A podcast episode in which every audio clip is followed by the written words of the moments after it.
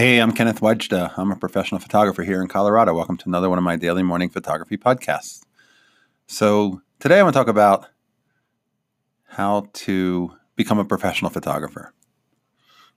So, I was listening to a Shonda Rhimes masterclass where she talks about pitching television shows to Hollywood. And she said a lot of writers are great writers, but they're not good pitchers because they don't have the ability to get up and speak. They'd rather sit in a dark corner and write. And to be in television and to make series, you have to be able to pitch. And it made me think about photography and about how you can be a professional photographer. You like working with a camera, you like taking pictures of people or pictures of things. You can.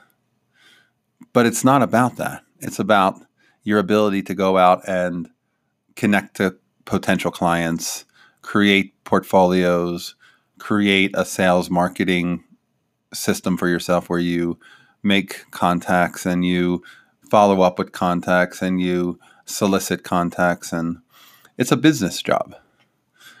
And the folks who think that it's a majority of the time you're photographing, that's just not true.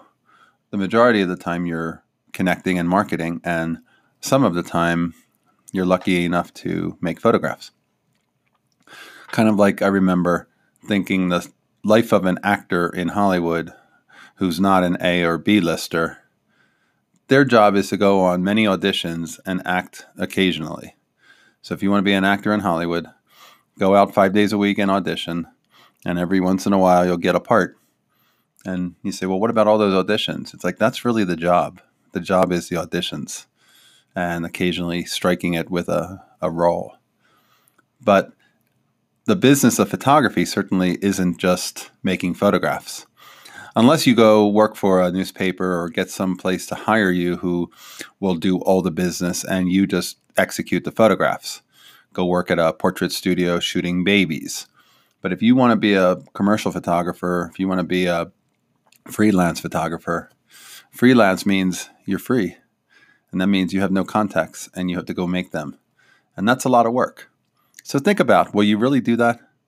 You have to do it pretty much every day because there are just so many people trying to do this business that I have a colleague that we work in the health industry in Denver, and he said the PR director says she gets 20 emails a week looking for photo- from photographers looking for work.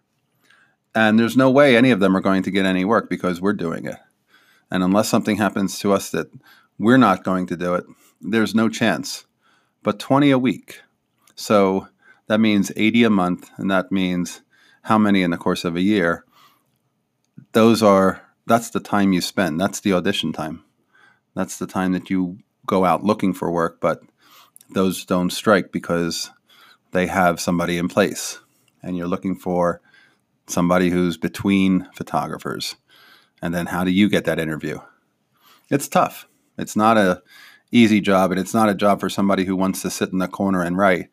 It's the job for somebody who wants to get up and be the pitch and be the storyteller and sell themselves because a lot of this business is personal selling. All right, that's today's photography talk you're enjoying these, hit the subscribe button. I'll be back tomorrow. We'll talk photography. As always, here's a good light.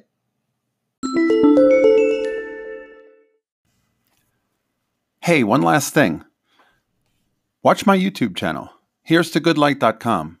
And I put out a weekly YouTube of inspiring photo talks, and I think you'll enjoy it. So take a look. Here's to good light.